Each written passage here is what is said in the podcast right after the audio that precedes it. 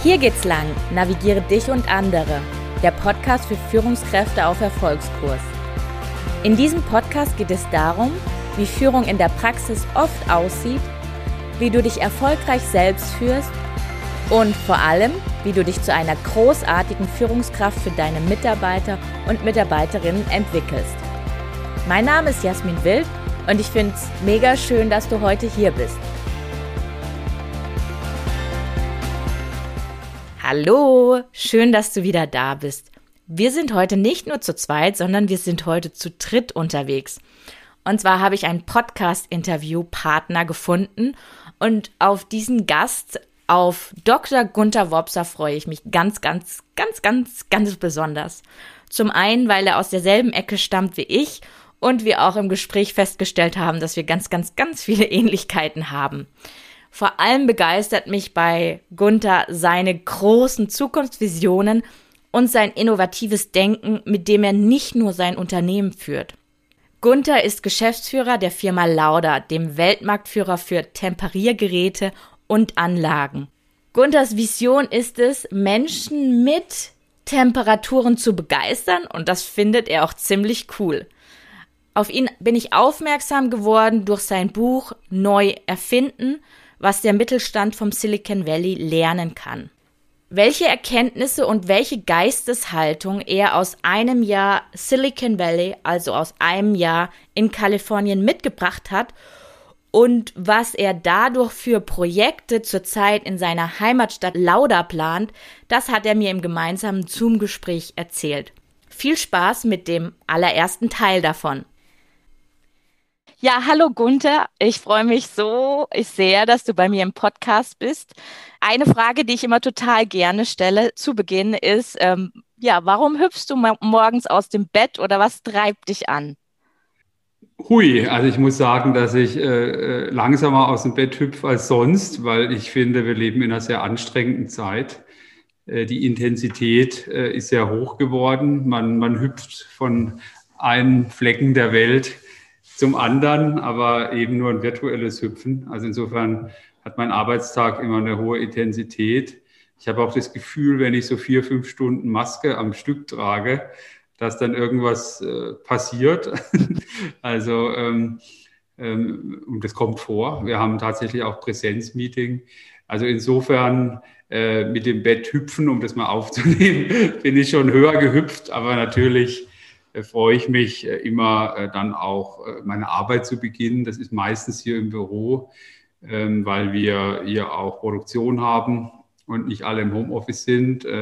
Manchmal arbeite ich auch von zu Hause. Und für meine Firma habe ich mich ja neu entschieden, aus einer Begeisterung heraus für Innovation mit der lapidaren Feststellung, dass mein bestes Spielfeld eigentlich die Firma ist, in der ich jetzt bin. Ja, und dass ich eigentlich alles, äh, was ich mir so vorstelle, hier verwirklichen kann. Das ist ja auch eigentlich eine fantastische Erkenntnis, ähm, dass man, dass man Dinge fortsetzt, ja, nicht ganz, ganz neu beginnt. Ja, und das motiviert mich jetzt täglich, äh, hierher zu fahren, wobei ich schon auch sagen muss, diese Begegnung mit Menschen, diese echte Begegnung mit Menschen ähm, und der Austausch, auch der zufällige Austausch, den vermisse ich schon sehr. Mm. Und magst du mal äh, den Zuhörern sagen, was du genau für eine Firma hast und wo die lokalisiert ist und was, was ihr dort Spannendes herstellt?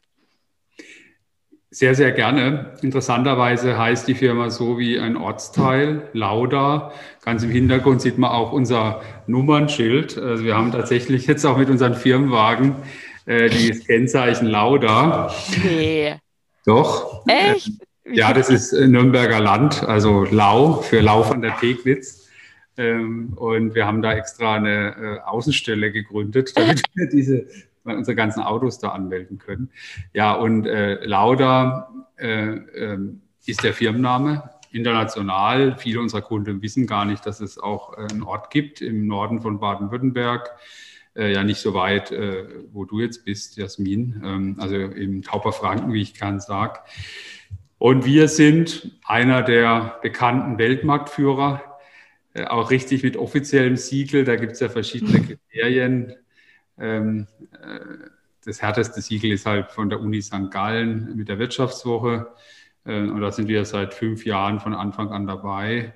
Und unsere Spezialität sind exakte Temperaturen, Temperiergeräte und Anlagen für wichtige Branchen wie Chemie, Pharmazie, Automobil und auch Bioproduktion, wie wir es nennen. Thema, das gerade durch Impfstoffe top aktuell ist. Und wir liefern für diese Prozesse die genaue Temperatur, die diese Prozesse erst ermöglicht bzw. beschleunigt. Mhm. Super spannend. Und du hast ja jetzt, ähm, so bin ich nämlich auch äh, unter anderem auf dich gekommen, du hast ein Buch geschrieben und ich habe dieses Buch gelesen. Und das Buch heißt ja, ich habe es hier liegen, Neu erfinden.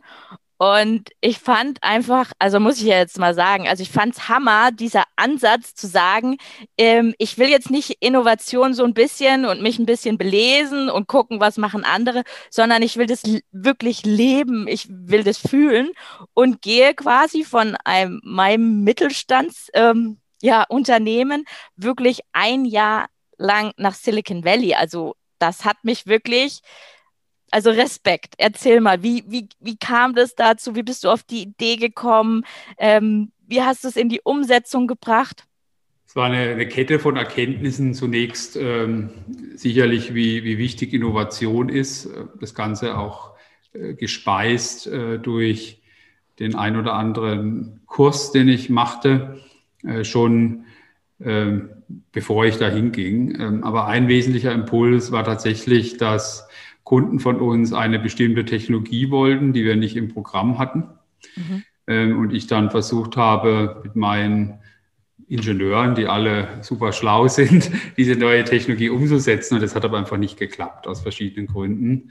Äh, und da ich immer noch überzeugt war, dass es eine gute Technologie ist, äh, habe ich mich dann umgeschaut, ob ich vielleicht ein Unternehmen erwerben kann. Und äh, dieses Unternehmen, das ich dann auch kaufte, war äh, aus dem Silicon Valley. Also äh, die Keimzelle ist aus dem Silicon Valley. Allerdings ist die äh, Belegschaft äh, schon Richtung Norden gezogen, äh, Richtung Portland, Oregon, äh, weil das Silicon Valley aber auch sehr teuer ist. Also es waren wirklich auch Kostengründe. Aber so bin ich zum ersten Mal mit in Berührung gekommen und der, der CEO lebte auch im Silicon Valley ähm, schon Jahrzehnte. Und das war schon ein sehr, sehr wichtiger Impuls. Zum einen diese Erkenntnis, äh, neue Technologien, Innovation, äh, auch sich das am Markt vielleicht zu holen und dann eben der geografische Ort Silicon Valley, der nicht sehr groß ist. Ich sage immer so groß wie der Rhein-Neckar-Raum. Ja, ungefähr dreieinhalb Millionen Einwohner. Das ist wirklich nicht viel. Aber in dieser kleinen Geometrie ist halt alles vollgepackt mit, mit Innovation. Ähm, was sich halt auch zeigt, zum Beispiel in Universitäten, wie ich sie noch nie gesehen habe. Ich weiß noch, als ich zum ersten Mal äh, über den Campus dann der Stanford University geradelt bin. Ähm, das war einfach Wahnsinn, weil ich diese Campus-Universitäten nicht kannte. Oder halt auch diese, diese Startups, diese Technologie, diese, diese jungen, hungrigen Menschen, die da reinströmen. Das hat mich halt so fasziniert, dass ich mir dann die Frage gestellt habe, was hindert mich eigentlich, mein Unternehmen von da zu führen? Äh, diese Frage war ein bisschen inspiriert von Christoph Käse, dem Autor, der ja ein paar kluge Bücher geschrieben hat. Und da stellt er auch diese Frage. Und ich habe mir die Frage dann halt selber gestellt. Dann habe ich sie meiner Familie gestellt, dann meinen Gesellschaftern. Und nachdem alle Ja sagten, konnte ich dann tatsächlich für ein Jahr in Silicon Valley ziehen. Spannend, weil diese Frage, ähm, was hindert dich daran, hat auch so einen Baustein bei mir im Leben total ähm, verändert, als mir jemand diese Frage gestellt hat, was hindert dich daran äh, zu kündigen? Ich finde, diese Frage ist so stark, ähm, weil sie nicht fragt, warum machst du es nicht, weil dann kommt zack, zack, zack, zack, zack, zack, diese Gründe, warum es irgendwie vielleicht nicht geht. Aber was hindert dich daran? Da kommst du irgendwie noch mal so ein, so ein Stück tiefer und dann zu sehen, dass es vielleicht gar nicht so viele Gründe gibt. Deswegen finde ich sau spannend, dass es ähm, ja dieselbe Fragestellung war. Hast du die aus dem Buch raus oder wie kam dir die? Also dieser Wunsch, der ähm, steckte in mir schon so ein bisschen drin, würde ich sagen. Ich habe zum Beispiel nie im Ausland gelebt, was ich immer als Manko empfand. Ja, also als Student war ich äh, selbstständig, hatte eine kleine Werbeagentur äh, habe da Praktika gemacht im Ausland, mal zwei, drei Monate. Also drei Monate USA war mal das längste, aber ich hatte da schon nie ein Auslandssemester gemacht. Ne? Äh, dann äh, bin ich ja nach zwei Jahren Konzern sehr schnell zu Lauda gekommen, war viel unterwegs, habe mal äh, gerechnet, so zweieinhalb bis drei Monate im Jahr war ich im Ausland an verschiedenen Orten. Aber mal, dann hatte ich einen Wohnsitz in Barcelona über fünf Jahre, das war auch toll. aber ich war immer nur so zeitweise dort und dieser, dieser Wunsch, bin ziemlich abenteuerlustig, also in so einem interessanten Ort wie Silicon Valley da mal hinzugehen, so einzutauchen und da auch was zu gestalten der war einfach, einfach super. Und die Frage, äh, die habe ich mir dann halt gestellt, äh, was, was hindert mich daran? Und das ist natürlich eine, eine gute Frage. Die ist ehrlich gesagt auch so ein bisschen Silicon Valley typisch. Äh, die wurde mir da auch gestellt. Du kennst ja diese, diese 10x-Diskussion, 10, 10x, also 10 Mal. Ja, und dann hat mich einer gefragt, ähm, wenn du dir vorstellst, dein, also was hindert dich daran, dein Unternehmen zehnmal so groß zu machen. Okay. Ja, und dann ich so, hä, zehnmal? Ich kenne vielleicht mal zehn Prozent, aber zehn. okay. Dann habe ich gesagt, ja, überleg dir, was für Ressourcen brauchst du? Was, was, was brauchst du? Und das fand ich eine total interessante Frage. Aha. Weil da so ein, wie so ein Dammbruch, gell? da geht so Kreativität los und so, wow, zehnmal so groß. Mache ich auch gerade in meinem Unternehmen das Ganze ist natürlich auch gespeist aus solchen äh, Dimensionen. Äh, ich äh, habe gerade ein Projekt, wie ich mein Unternehmen zweieinhalb Mal so groß mache in fünf Jahren. Also nicht zehnmal so groß, aber fünf Jahre ist auch gar nicht so lang. Ja, und jetzt suchen wir halt nach Lösungen, wie wir das hinkriegen. Ähm, schon ein bisschen andersrum gefragt. Gell? Du hast so ein Zukunftsbild, wo du willst du hin? Das kann für dich ja auch privat sein. Was willst du für ein Mensch sein? Was willst du für ein Leben führen? Was macht dich zufrieden? Und dann überlegst du dir, wie du da hinkommst. Ja. Was da hindert dich dann nicht viel dran. Und wenn du einen Job kündigst, sagst du, oh Gott, oh Gott, was sagen die anderen? Aber in der Regel äh, ist man nicht, schläft man nicht gleich unter der Brücke, sondern findet vielleicht einen neuen Job, der viel erfüllender ist oder einen Weg in die Selbstständigkeit. Mhm. Und magst du teilen, was, was deine Vision ist? Für, für mein Unternehmen? Mhm. Also ähm, meine, also ich kann dir noch nicht den Weg sagen. Ähm, Nö. Ja, aber das ist jetzt schon wichtig, weil äh, wir haben also diese, diese Pyramide gebaut gell, und ganz oben steht die Vision. Äh, du kennst diesen Aufbau, Vision, Mission, äh, strategische Ziele und auch äh, dann die Umsetzung. Also ganz unten flankieren wir jetzt mit dieser OKR-Methode, Objective Key Results. Gell, Vision, Mission haben wir schon lange. Ähm, und meine Vision ist mit Temperaturen begeistern. Also das steht jedenfalls drin und das probiere ich auch täglich zu leben. Ist recht kurz, aber da steckt ganz schön viel drin. Also erstmal finde ich Temperaturen total spannend, weil, äh, weil so viele Anwendungen mit Temperaturen funktionieren. Ich habe vorhin schon die Impfstoffherstellung genannt. Ähm, ohne Temperaturen unmöglich. Temperaturen äh, wirken auch auf dein Wohlbefinden. Ne? Wenn dir zu kalt ist, zu heiß, ähm, äh, beispielsweise. Und äh, leider erwärmt sich die Erde auch. Also das wird schon auch relevanter. Es gibt immer mehr Leistung, auch im Bereich Computer, Kryptowährung.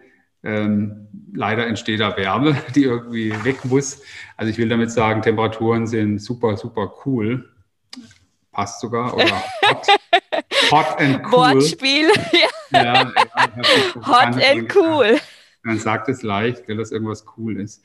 Ja, und begeistern ähm, heißt einfach mehr als dem Kunden zu bieten, was er erwartet, sondern einfach dieses Plus, gell, das ist, Begeisterung heißt das Unerwartete schaffen. Ja, und das probiere ich irgendwie zu leben, äh, jetzt auch bei dir. Ja, also ich probiere mich jetzt zu begeistern für mein Thema, für mein Unternehmen. Es gelingt mir meistens, zugegebenermaßen nicht immer. Man hat auch manchmal Momente, wo man irgendwie einen Rückschlag äh, bekommt oder wo man unzufrieden ist. Äh, aber wir wollen mit dem, was wir machen, begeistern und es gelingt uns jeden Tag besser. Das ist meine Vision für Lauda. Sehr schön, sehr schön. Das gefällt mir sehr gut. Ähm, jetzt sind wir aber schon so sehr gehüpft. Ich, ich möchte nochmal zurück zum Silicon vom Valley. Hüpfen, zum Thema Hüpfen. zum Thema Hüpfen, genau. Vom, ja, begeistert rumhüpfen. Wie kann man sich so, so einen klassischen äh, Tag bei dir im Silicon Valley vorstellen? Wie sah der aus? Also äh, was ganz lustig ist, ähm, meine, manche Tage heute ähneln denen im Silicon Valley äh, vom, vom Ablauf so ein bisschen, ähm, weil äh, ich damals ja aus dem Homeoffice gearbeitet habe. Und das war schon ungewöhnlich, ähm, also auch bei Lauda ungewöhnlich und auch natürlich ungewöhnlich, das aus dem Silicon Valley zu machen. Das hatte schon mal viel mit Infrastruktur zu tun mit so einfachen Dingen wie gut Internet, das ist im Silicon Valley super, also da hatte ich keine Probleme. Aber wir mussten unsere ganzen Besprechungsräume mit Kameras äh, und, und Technik ausstatten. Das war ja 2017, ne, um nochmal den Zeithorizont zu geben. Ähm, und insofern war mein Tag dann erstmal von Videokonferenzen geprägt mit meinen engsten Mitarbeitern. Ich sage auch immer gerne, dass ich um 7 Uhr am Schreibtisch saß. Das ist etwas früher als gerade in Deutschland. Da ist für mich 8 Uhr eigentlich der frühestmögliche Arbeitsbeginn. Mhm. Äh, aber über diese neun Stunden Zeitverschiebung waren halb 7 Uhr Silicon Valley, 16 Uhr Deutschland. Und dann hatte ich so zwei bis drei Stunden Überlapp. Ich wollte auch nicht, dass meine Mitarbeiter wegen mir jetzt lange in der Firma bleiben müssen. Deswegen hatte ich ab jeden Tag so zwei bis drei Stunden Videokonferenz. Und dann habe ich noch drei, vier Stunden äh, gearbeitet äh, für mein Kerngeschäft, ja, und dann kann man sich ja leicht ausreden, war es so Mittagszeit. Ähm, ich war, wie gesagt, das erste halbe Jahr auch in meiner Wohnung. Äh, meine Frau hat auch von dort aus gearbeitet. Unser Sohn war in der Schule. Mhm. Ähm, und ja, dann so gegen Mittag habe ich meistens mit meiner Frau äh, so einen Snack zu mir genommen. Oder wir waren auch mal Lunch essen. Wir haben direkt Downtown Mountain View gewohnt. Äh, Mountain View ist auch da, wo die Google-Zentrale ist. Und Downtown Mountain View ist für die vielen Restaurants bekannt, wo man dann für äh, relativ wenig Geld Mittagessen kann. Das habe ich dann gerne gemacht. Und danach ging dann ein neues Leben los. so die zweite Schicht, wie ich sage. Ähm, ja, das war wirklich so. cool. Da hat Deutschland dann geschlafen. Und da hatte ich meine Ruhe, da kamen keine E-Mails mehr.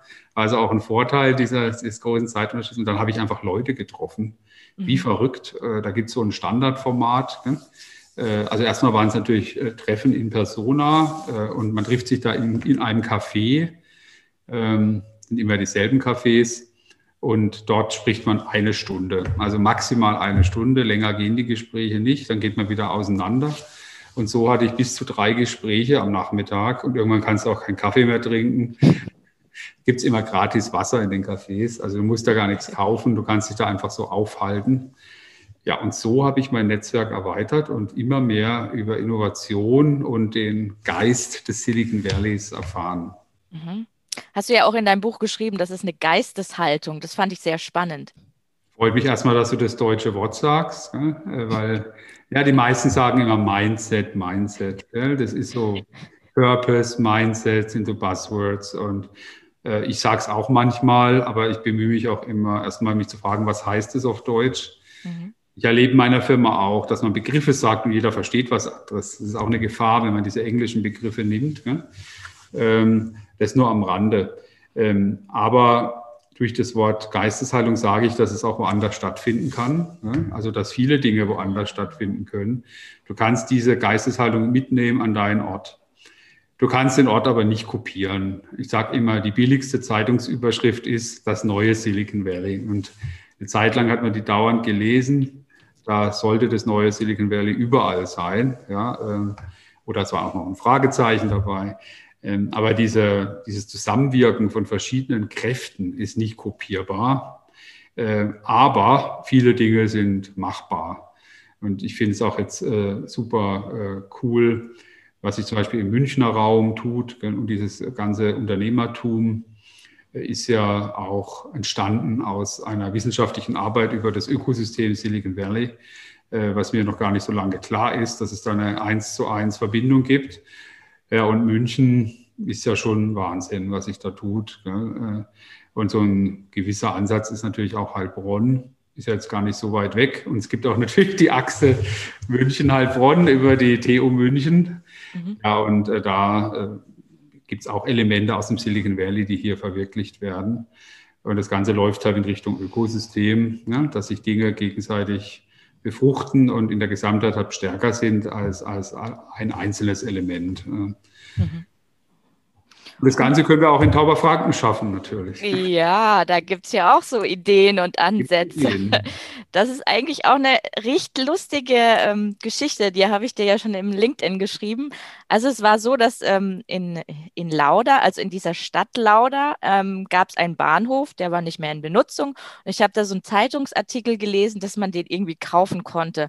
Und ich hatte nur so diesen Impuls, naja, wenn ich genügend finanzielle Mittel hätte, dann würde ich mir diesen, diesen Bahnhof kaufen und da einen Coworking Space draus machen. Das war so ein Blitzgedanke. Und dann war ich bei einem Kunden und ich weiß noch ganz genau, ich habe im Facebook so eine Anzeige bekommen zur Brain Station. Und ich dachte, was ist denn Brain Station? Und gehe dann da so drauf auf diese Anzeige und habe dann gesehen, dass es ähm, da Ideen dazu gibt, daraus so einen Coworking Space zu machen. Und mein erster Gedanke war so, okay, andere haben auch diese Gedanken und bringen die aber tatsächlich in die Realität. Und ich war ich war, ich war total aufgeregt an dem Abend. Ich habe ja. dann gleich ähm, dieser Person geschrieben. Am ersten Tag habe ich geschrieben, ich möchte da bitte dann aber auch äh, äh, arbeiten können. Ich bin, ich reserviere schon mal den Platz. Und ähm, ja, erzähl mal, was, was ist die Brain Station? Also ich bin total begeistert, wenn du das so schilderst, weil ich brauche solche Menschen. Äh, das Ganze lebt ja von Menschen. Äh, letztendlich ist es nur eine Hülle ein Gebäude, das gerade nicht mehr gebraucht wird. Der Bahnhof in Lauda ist allerdings ein sehr schönes Gebäude mit einer äh, tollen Gründerzeitarchitektur, die ich ja aus seit meiner Kindheit kenne, weil ich in Lauda aufgewachsen bin. Ja, und äh, ich meine, ich habe selber dann das erste halbe Jahr habe ich aus meinem Schlafzimmer gearbeitet. Kenne ich. Äh, war immer, habe immer geguckt, dass die Decke schön flach liegt. Da gab es noch keine virtuellen Hintergründe. ähm, Hättest du erfinden müssen. ja, wäre cool. Wir hatten wirklich noch. Äh, ich habe übrigens auch keinen virtuellen Hintergrund. Also, ja, alles live hier.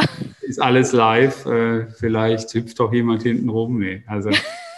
Ähm, Finde ich immer ein bisschen äh, persönlicher auch. Ne? Du, wenn man ähm, hand, handhabe ich mal so, mal so. Na, jedenfalls, das zweite halbe Jahr habe ich dann schon ein Büro gehabt bei Plug and Play in Sunnyvale. Das ist so ein riesen Accelerator, Incubator. Habe dann hab auch im äh, Großraumbüro gearbeitet, was für mich ungewöhnlich war, weil ich die letzten Jahrzehnte eigentlich ein eigenes Büro hatte. Ja?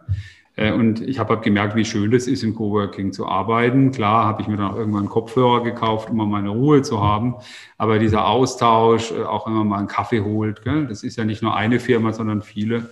Und deswegen hatte ich das schon als Idee ähm, und habe halt auch die, die Vision, Menschen, die sich für Innovation interessieren, irgendwie zusammenzubringen an einem coolen Ort, den es so noch nicht gibt. Auch dann auch mit der Verbindung in andere Städte, weil der Bahnhof Lauda ist ja äh, vital. Ja, da wurden also äh, 13, 14 Millionen Euro äh, in die Gleise und in Unterführung gesteckt. Und der kommt halt nun mal ohne das Gebäude aus, aber es sind 6000 Menschen pro Tag an diesem Bahnhof ähm, mit perfekten Verbindungen nach Würzburg, Nonstop-Verbindung, 30 Minuten. Würzburg bist du in Hamburg gell? in vier Stunden, vier Stunden. also ja, München zwei Stunden. Naja gut, also bist eigentlich in Lauda in zweieinhalb Stunden äh, mit einmal umsteigen in München. Das finde ich sind sehr faszinierend.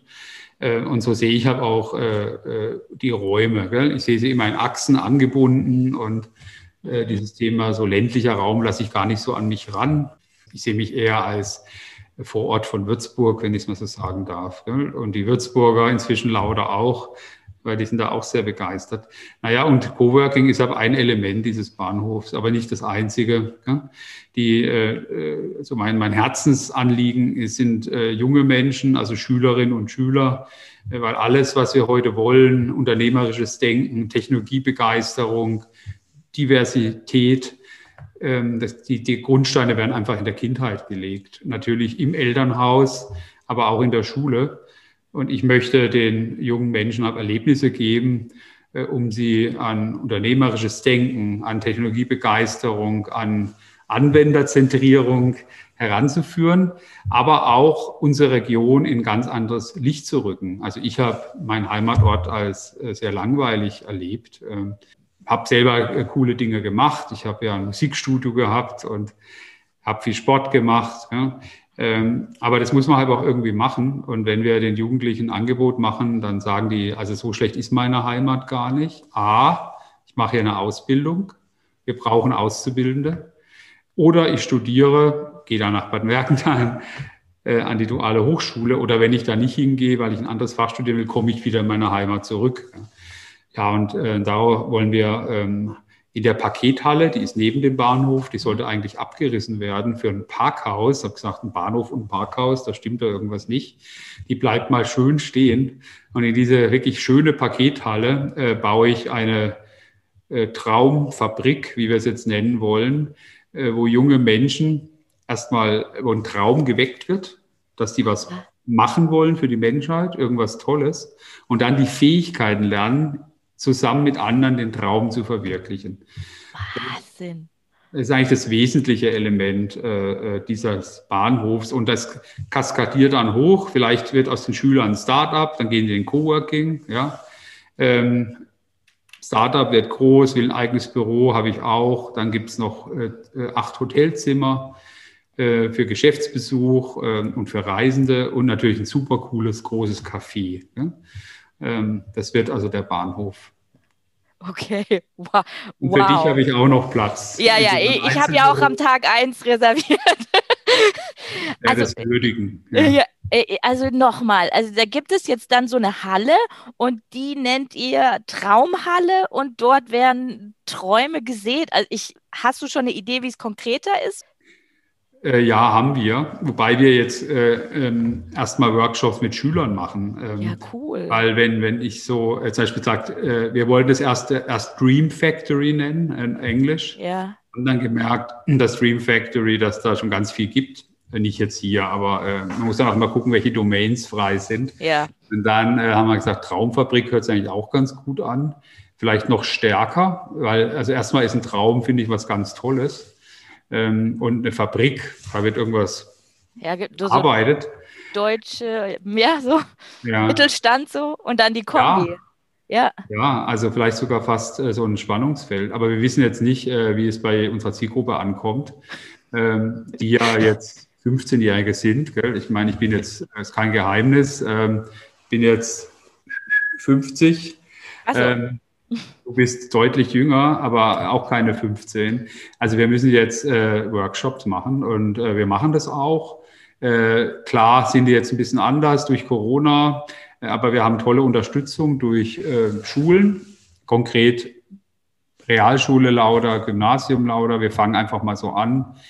Ähm, und erarbeiten jetzt erstmal mit der Zielgruppe das Konzept für die Traumfabrik. Ähm, und die Methode, die wir hier anwenden, ist Design Thinking, die du kennst. Ähm, und das ist auch eine, wir, wir glauben da sehr an die Methode im frühen Stadium. Und wenn du mich jetzt fragst, wie wollen wir das machen? Also ich finde es jetzt ganz wichtig, die jungen Menschen nicht jetzt über Technik nur zu begeistern, sondern erstmal eine Idee äh, zu geben, einen Traum, an dem die arbeiten wollen. Und das kann man über Design Thinking machen, indem du äh, in die Bedürfnisse deiner äh, Zielgruppe äh, schaust. Ja, es gibt ja auch diesen Begriff des Schmerzpunkts, mhm. auch unter dem Begriff Painpoint genannt, indem du einfach schaust, wo hapert's. Das kann hier ganz lokal sein, kann am Bahnhof sein, es kann einfach auch ein neue, neues Produkt sein. Und dann sagen die, hey, das ist mein Traum, wie gehe ich jetzt vor? Gunther, sag mir, was soll ich tun? Ja? Und dann sage ich denen, hey, guck mal, ich habe hier ein Lean Startup, das ist eine ziemlich coole Methode. Äh, und äh, hier kannst du Prototypen bauen. Hier in dieser Werkstatt hast du alles, was du brauchst. Und dann sagen die, wow, das ist ja mein, mein Abenteuerspielplatz. Ja, und so sollen diese Träume dann letztendlich in die Realität äh, umgesetzt werden. Und das Konzept testen wir jetzt mit unserer Zielgruppe. Parallel arbeitet auch eine Studentengruppe an der Fachhochschule Würzburg ja. an dem Thema. Das kann ich vielleicht noch sagen. Ähm, da werden wir auch unterstützt äh, äh, von Studenten. Und wir werden jetzt auch äh, mit Firmen anfangen, weil ich muss mal sagen, das Ganze kostet auch Geld. Ähm, ich bin bereit als Unternehmer mit meinem Unternehmen hier auch äh, ja, einen großen Betrag reinzustecken, muss ich sagen. Wir haben hier ein Commitment über fünf Jahre eine halbe Million zu investieren, aber das reicht nicht. Ähm, deswegen suche ich jetzt andere Unternehmer, die sagen, ja, die jungen Menschen liegen uns am Herzen, weil wir Fachkräfte brauchen. Ähm, und ich mache da mit. Also wir werden auch mit einigen Unternehmen äh, Workshops machen, um dann so maßgeschneiderte Konzepte, du kennst diese, äh, ja, irgendwie Bronze, Silber, Gold oder Silber, Gold, Platin Modelle, ähm, äh, um dann Unternehmen auch zum Mitmachen zu gewinnen.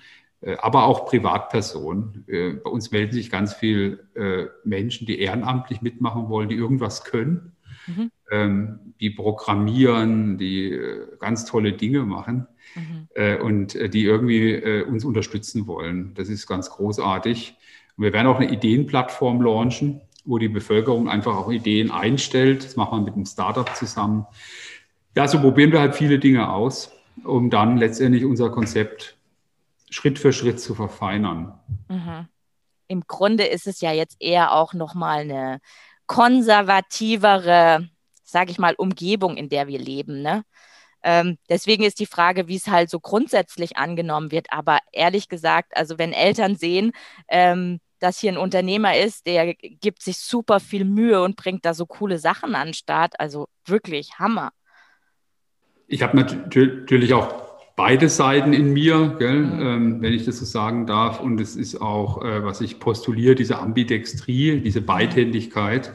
Äh, und die betrifft ja, wenn man ehrlich ist, ganz viele Bereiche. Sie betrifft mein Unternehmen und Kerngeschäft und, und eben äh, dieses Ausbrechen aus dem Kerngeschäft, gell, diese neuen Horizonte sehen. Ähm, und deswegen bezogen jetzt auf dein Argument, natürlich sind wir hier in dieser Umgebung, wo wir sind. Gell?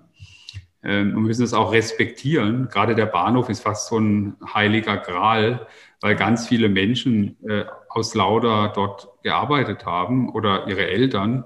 Und die haben eine sehr emotionale Beziehung zu diesem Ort. Das habe ich jetzt gemerkt. Mhm. Äh, und das muss ich auch respektieren ähm, und würdigen. Und deswegen machen wir das alles ganz schön und auch öffentlich. Das war auch der Stadt Lauter Königshofen wichtig, dass, dass es ein öffentlicher Ort ist. Und das ist wirklich super öffentlich. Du kannst da überall rein.